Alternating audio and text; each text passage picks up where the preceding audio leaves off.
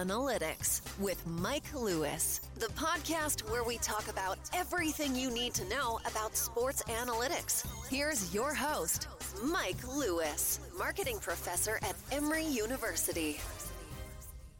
Welcome, everyone. Welcome to the Fanalytics Podcast. My name is Mike Lewis. I am joined by Mr. Doug Battle. Uh, we are brought to you by the Emory Marketing Analytics Center. And as always, there is a lot more behind the scenes that you can find at it, it is actually our new website, www.fandomanalytics.com. Um, really a great storehouse, if I say so myself, a storehouse of knowledge related to a lot of things. I was going to say all things, but a lot of things fandom analytics, sports analytics, and something that we are building out more every day. How are you today, Doug?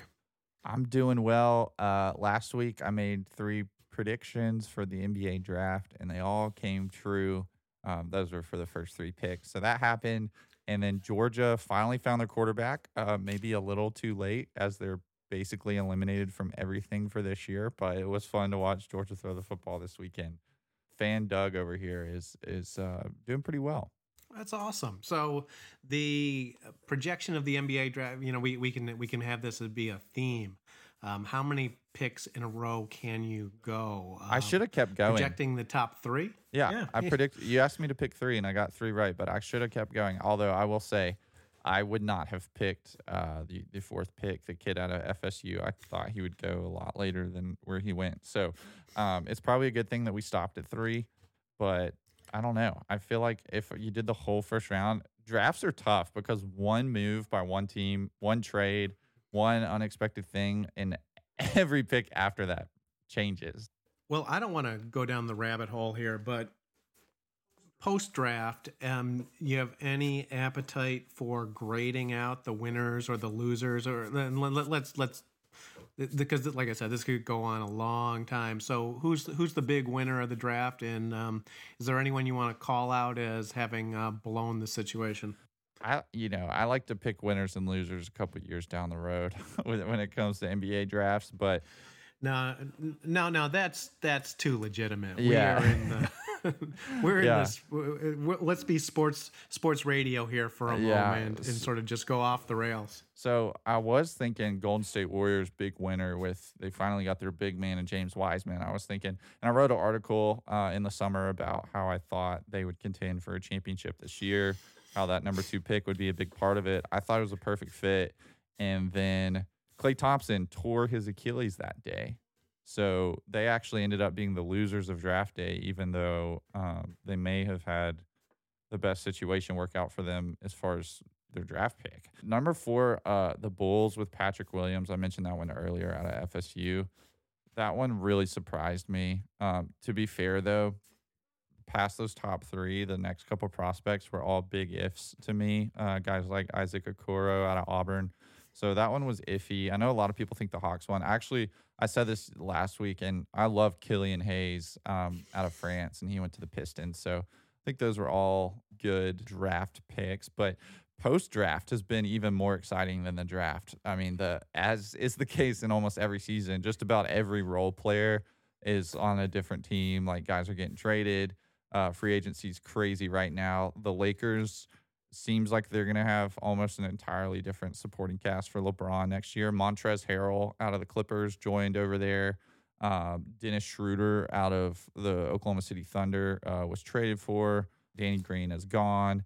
Rajon Rondo is gone. So uh, a lot of movement in the NBA, and that's always fun for NBA fans to keep up with. Uh, you know, I agree. I think that's what's the great thing about the off season, right? Is this, um, and, and it, one of my frequent themes in the podcast is the the importance of hope. The NBA draft brings hope. A lot of times, off season movement brings hope, right? It's like, you know, we didn't win last year, so let's shake things up and see if we can uh, come up with a better team going into the season. It really is one of the one of the magical elements of sport.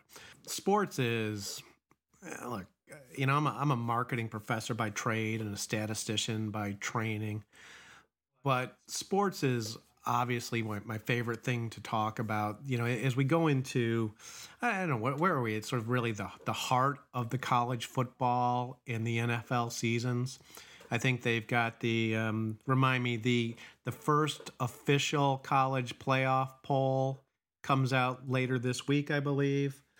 The NFL, we are really starting to get into the nitty gritty of the playoff chase, and so it's uh, you know th- this is a fun time to be a football fan. Yeah, and especially in 2020 when we thought we might not have football, it's like I still don't take it for granted. Every week when I would get to watch my team play, it's just like, man, this is so great just that we have football. Like if we didn't have football, this year would have been that much worse. Although I will say, uh, big 2020 bummer yesterday was Joe Burrow tearing his ACL. One of my favorite players um, has been since he was a college player. I watched him tear up my team twice in person, and mm. I kind of like weirdly enjoyed it, not in a masochistic way, but more in like I appreciate his talent very much so. But big bummer to see him go down with the ACL yesterday. Hope he comes back strong.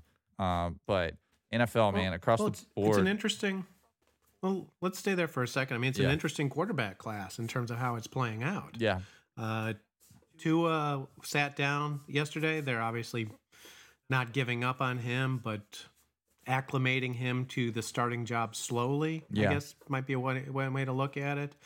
Uh, but um, the you know Herbert, Justin Herbert seems to be the seems to be the well, I, you know I don't know. I don't want to reach a conclusion yet, but you know doing very well as a rookie. Yeah, he uh, he didn't start from day one like Joe Burrow. Um, so he's come in a little later. Maybe teams have less film on him and you see that sometimes where guys go off their first couple games and then it, it kind of um, steadies out over time. But Justin Herbert's been a stud. Thankfully, I had him on my fantasy team, uh, or drafted him on my fantasy team, um, and I'm still excited to see you know what becomes of this class. I think Tua is kind of a boomer bust player in the sense that he's got an injury history, but he's also so flashy.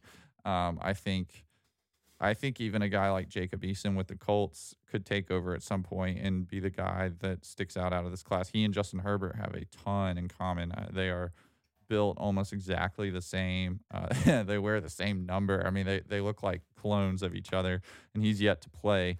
Um, Joe Burrow was the early star of this class, though, and, and seeing him go down, um, you know, makes you question whether he will be the one that ends up being the guy or if it's going to be a guy like Justin Herbert. It's it, it is one of my favorite, and it's something I've been trying to spend a little bit more time on in terms of really digging into the analytics. I'm sort of in the process of building a database related to NFL quarterbacks, and yeah. actually, we're we're now at the point where we're fleshing this out to include include data on supporting players, running backs, and wide receivers as well. But I'll, I'll say this, and you know, talk about sort of foreshadowing way into the future, but I'm really hoping to be ready with a, a, package of NFL quarterback statistics and some advanced analytics going into the next NFL draft. Because this is, uh, like I said, I mean, you really take any quarterback class, and these things are, there's a lot of fun debate going into them. There's a lot of fun debate for years and years. You know, you know, you look at this NFL season, Mitch Trubisky versus Patrick Mahomes. Yeah. Um, the it'll be Lawrence versus Fields. You know, I mean.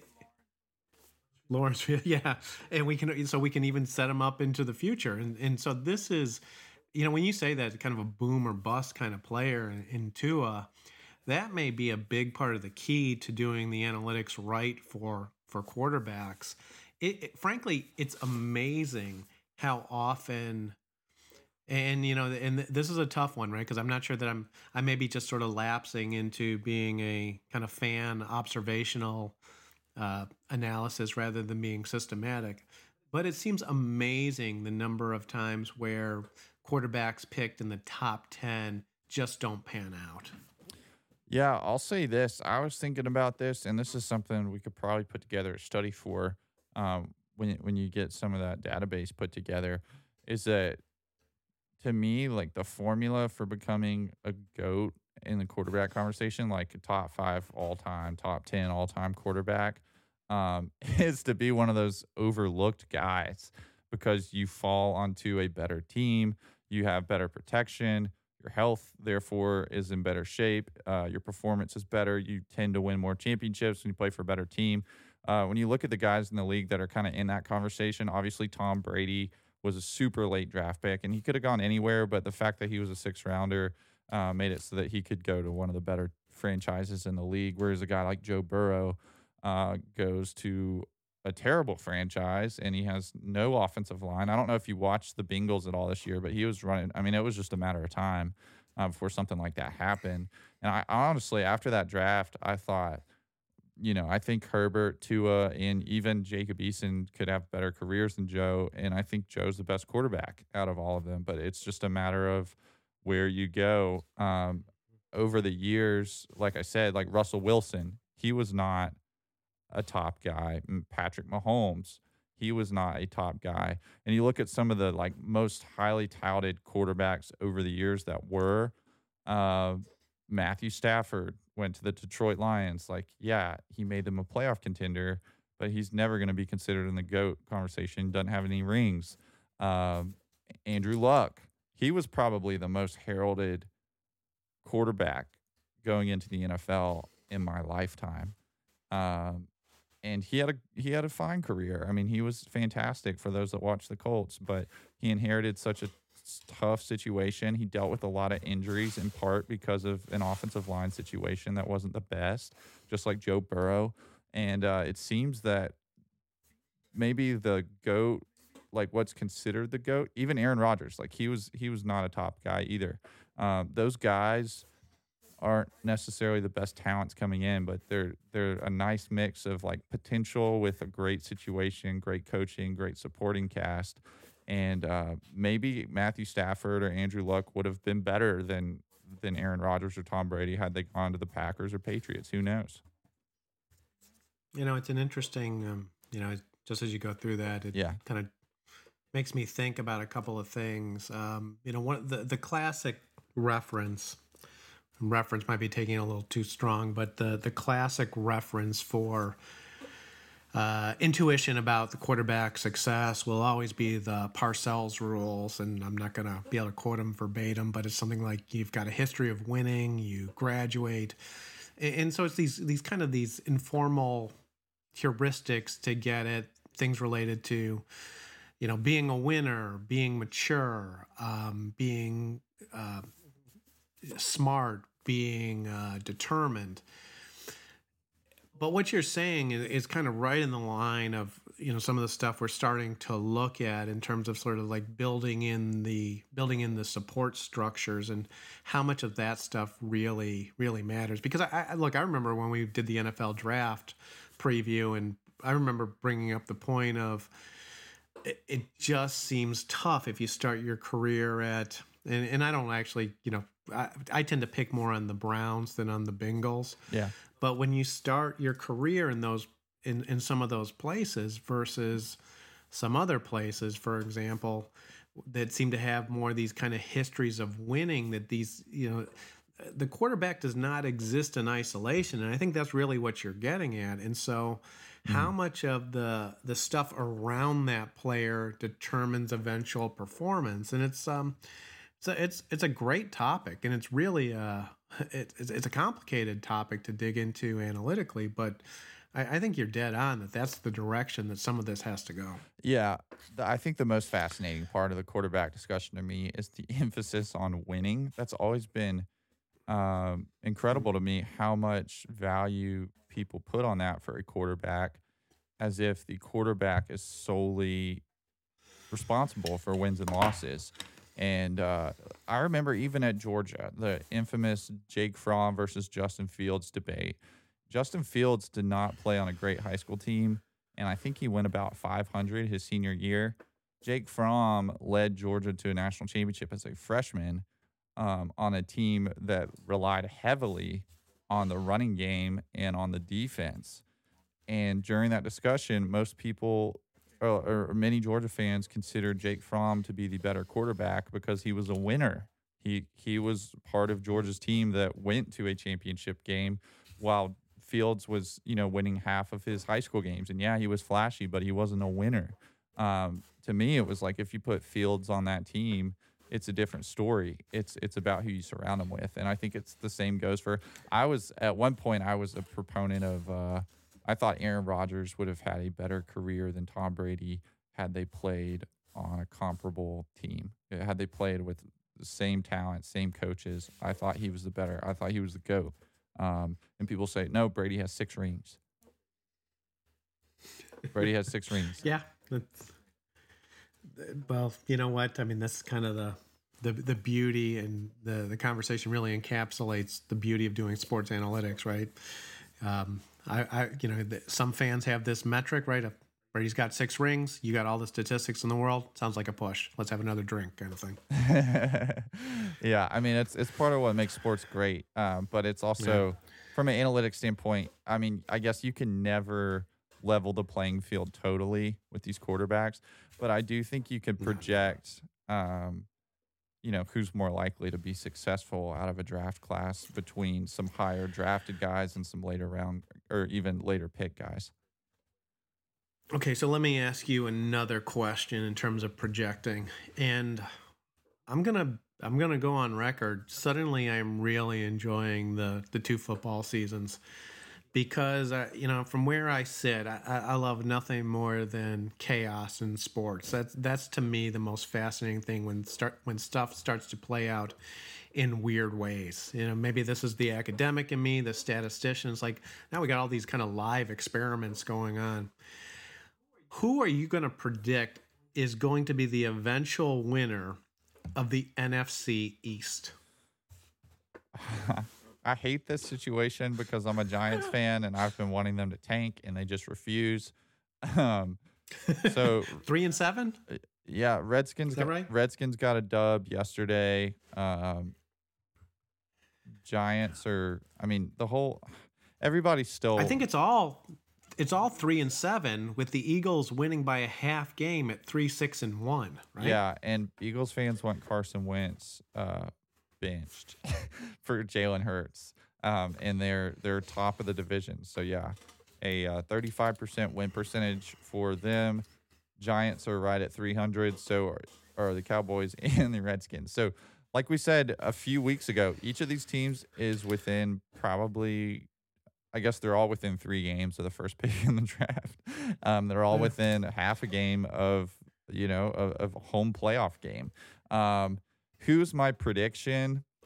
I don't think the Giants, as a Giants fan, without Saquon Barkley, I don't know. I mean, I guess all these teams are bad. Actually, I'll take the Cowboys. We're talking about um, a chaos year. How about Andy Dalton lead the Cowboys to the playoffs? And I, I don't like the Cowboys. I ta- actually hate them. So I'm going with the Cowboys. I'm 100% with you. I'm 100% with you. I was thinking exactly the Cowboys as well with Andy Dalton coming back um, off of injury and COVID, I believe that it, it, it, and how beautiful is it, right? For in some ways, well, you, you know, you, you tell me if I'm wrong here, but the biggest villain in the NFL has almost always been the Cowboys. Yeah. I mean, they probably have the most fans, but they are also the most hated team. It's yeah, kind of a beautiful sure. situation.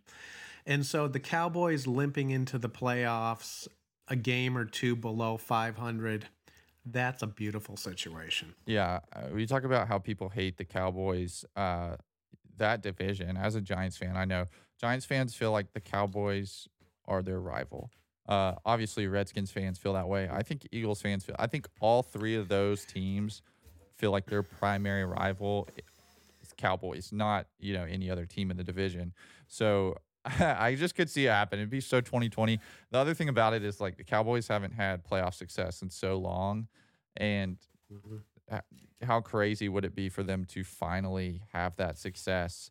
In a year where they lost their starting quarterback, uh, and it's just a, a fluke year it seems for everyone else. So the other thing that I would add to, and you know, maybe we could link to um, link to the study I'm going to reference here, but below the podcast this week. You know, I do these um, I do these fan base analyses. I haven't done the NFL yet. I may well do that over the next couple of weeks in preparation for the playoffs. But these analytics related to the best fan bases in the NFL has been kind of a hit for the the website mm-hmm. in, in past years. The the reason I bring this up is that there's a lot of the top brands in the NFL and the NFC East that year in year out the Cowboys are one of the top brands in the league and no surprise there. The Giants are almost always in the top 6 and one of the one of the teams that I've been surprised by for years and years is that the Eagles are also a frequent top 6 team. Mm-hmm. Um, so it, it, it's a strange year for the NFL, and I mean, strange year for everyone, but for the NFL, on top of everything else, to not have even a respectable team in the NFC East is is is kind of a recipe for disaster in terms of fan interest. But I, I think this is playing out in such a chaotic year that, for the most part, people are kind of enjoying it. Though, you know, you could almost imagine a strange scenario where there's just wholesale carnage in terms of coaches and uh, changes to those uh, to those rosters. I'll point out one other thing that really kind of struck with me, and this is this is kind of a very very this is the the smallest point ever made in the history of the show. Is the Washington football team, the WFTs, wore throwback jerseys yesterday. Throwback to to uh their previous racist days? I have I have no idea, but it just struck me as I and look, they're good looking jerseys, but you know, throwbacks.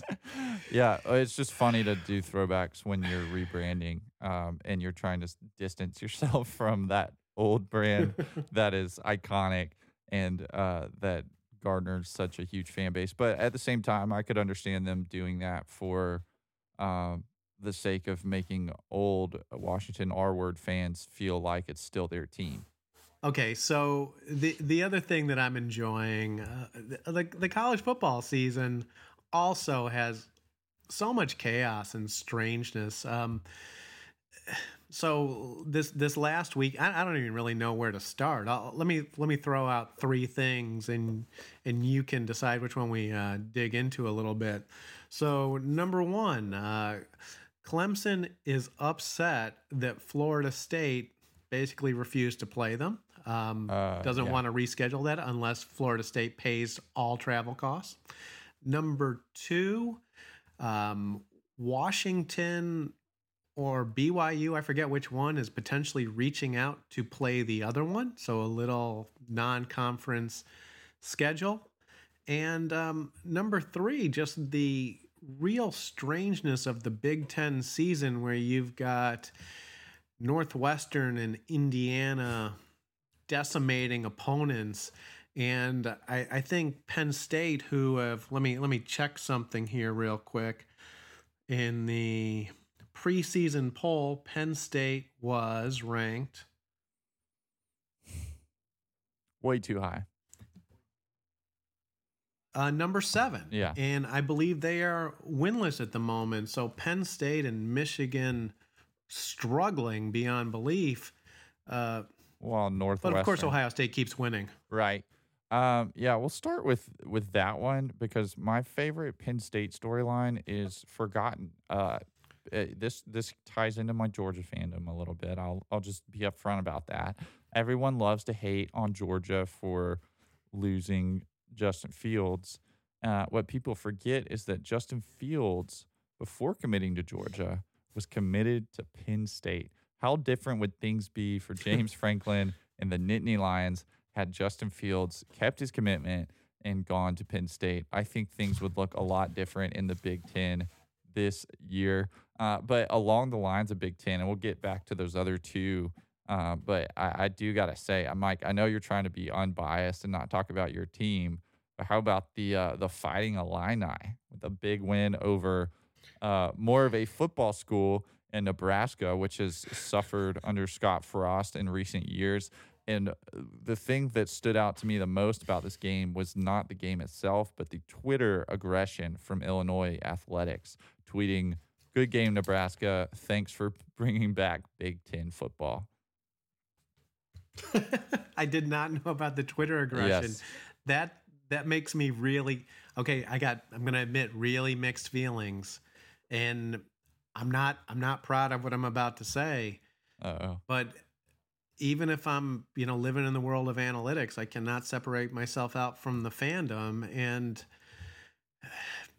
you know, the the Illini struggling as they have for years. There's, you know, can only sort of hope for part of part of you as a fandom has to root for change, and change usually occurs when the team keeps losing. Um, and look, I've told multiple people, right, that the the consequence of Lovie getting these couple of victories, or maybe three victories or four victories throughout the season, is that we drop out of the um, we, we drop out of the uh, what's Coaching the carousel. name? Oh, who's who are y'all we, we, the we, we drop out of the te- we drop out of the Trevor Lawrence um, lottery, right? You know, I mean, yeah. So it, it, it's it's really with with mixed feelings, and- you get this a little bit. I mean, as a Georgia fan, you're very much kind of, you know, you're looking forward to going 11 and 0 instead of 9 and 2 Mhm. but it's very frustrating as a fan to be sort of going nowhere. Well, it's like right? being to a be winning, Giants let's fan. say three games a year. Yeah. Well, to be winning three games a year, but no, but no change, right? And you got again this this idea of hope, right? You got to have something to. It's okay for your team to win three games a year. You just got to feel like they're going in the right direction. Yeah, if it's like if you're not winning a championship or at least competing or moving toward competing for a championship, you want to be tanking because you want a huge change where that can become more of a reality. Um, so for the Giants, for example, they have a two-game winning streak. Two weeks ago, they were very much in the running for the number one pick. Now it seems out of the question. Do those two wins mean anything? I mean, I guess we can make it to the playoff and lose uh, in the first round, but I'd rather get Trevor Lawrence and be, you know, one of the top teams for the next Yeah. 15 years or have a chance to be. It means it- you go. Those two wins mean you get the top rated um, guard in the draft rather than Trevor Lawrence. Yeah, exactly. Exactly. Um, and it means that maybe the Cowboys or Redskins, one of the teams that we have to play every week, uh, maybe they have a better shot at a better player now. So uh, there's a there's an aspect in sports where winning is losing uh, when you're when you're at a certain level. I think certainly in the NBA, some of those teams. I know the Atlanta Hawks for the longest time were like a eight seed, six seed, eight seed, seven seed in that range and like they they were in NBA purgatory where they could in the NBA you have to have a top player. Um, the two ways you do that are either by tanking and doing it in the draft, or being really good and attracting super teams to form, you know, on on your roster. And when you're stuck in that position where you're always an eight seed, always a first round out, you're not getting a extremely talented player in the draft. You're getting, you know, kind of mid level role players um, and you're not getting those guys in free agency either. So it, it's kind of the case across sports and leagues. Okay, so let me let's let's switch over to what's always and like I said, I'm I'm suddenly really enjoying sports at this moment. You know, I feel like maybe my COVID hangover is finally wearing off. College football playoff. So Oh, the yeah. initial the initial official poll coming out uh, ESPN has their top four at this moment being Alabama, Ohio State, Notre Dame, and at number four, the Cincinnati Bearcats.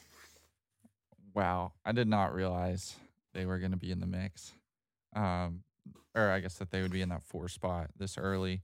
So you said Alabama, Notre Dame, Clemson, Cincinnati. No, No Clemson.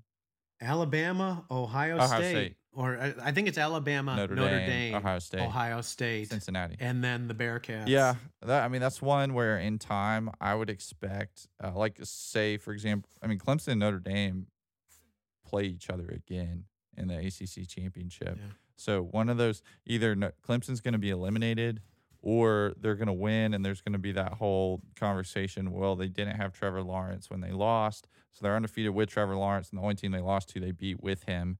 Uh, so I, you know, I kind of still see it being those four, um, with a team like Cincinnati being out. But we still have so many undefeated teams like Cincinnati that technically have a shot. um, and are going to stake their claim for a title probably if they go undefeated and don't make the playoff. So if BYU is able to schedule this game with Washington, does that make you feel better about BYU? No. it's Washington. I mean, Washington's all right, but like if you're gonna schedule somebody to be, to build your resume, why don't you just go ahead and schedule Ohio State? why don't you go ahead and schedule Clemson? Um, they don't want to do that because they know what will happen, and so they schedule like a Power Five school that's kind of like has a little bit of a reputation. Like, yeah, they were in the playoff that first year and lost by like 35 points. Um, but they they've been a playoff team before, and they've got a, a recognizable and respectable head coach. So we'll play them. I, I don't like that move. I say go hard or go home. Like you either you either win out on your weak sauce schedule and you say, "Oh, well we didn't play anybody, but if we had, we would have beaten them." Or you go play the big boys and you just find out. Yeah, well, I mean, it, this is an old story, and at some point, it probably is the thing that pushes the playoff to an eight-team format. So one of these non-power five teams can get in in any given year. I, I think. Okay, so uh, I want to move forward to talking a little bit about what's going to be a continuing theme for uh, for the show and for the the blog for the website over the next month or two and that is well name image and likeness legislation or rule changes mm-hmm. but before i start to go down that path is there any uh, any last words in yes. terms of what are you looking forward to this week in sports well i do want to say one more thing about this last week um, this has gone a little bit under the radar but auburn basketball uh, issued a self-imposed ncaa uh, punishment for a cheating scandal that happened the year, I believe, of their Final Four run. Um, at the time, they had an internal investigation, found no wrongdoing. Um, internal investigation lingered. Last year, they felt like might be their window, no wrongdoing. This year, Auburn is not necessarily going to make the tournament. From what I've heard, there this is kind of a down year for them. Um, there's also question as to whether there will be a tournament this year.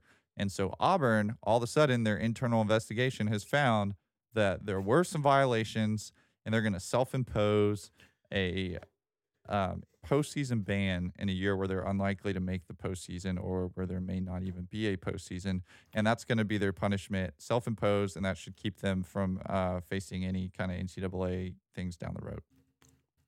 Who's who's the coach at Auburn these days? Bruce Pearl. Yeah. you know, I mean, it it's a remarkably successful career, but really a career that has, uh, you know, if there isn't a current scandal, there's a scandal in the rearview mirror, right? I mean, that's um, that that that's a tough one. I mean, it, but I, I do think that's a that's a that's a interesting point to bring up as we switch over to this conversation about name, image, and likeness. It, you know, for this has always been a you know the the issue of paying players has been out there forever right? And the, and the traditional argument was always uh, on one side well you know there's big TV deals and the stadiums are full and the people drawing in the fans drawing in their revenue uh, they should be compensated for their their their efforts. And on the other side the traditional argument has really been that well, they get a scholarship and they get an opportunity. Now, over the last couple of years, and really, actually, I should probably go back to. Uh, we'll we'll avoid the history too much of the history at this point. I, I think you know, there've been some focal moments like the Ed O'Bannon lawsuit.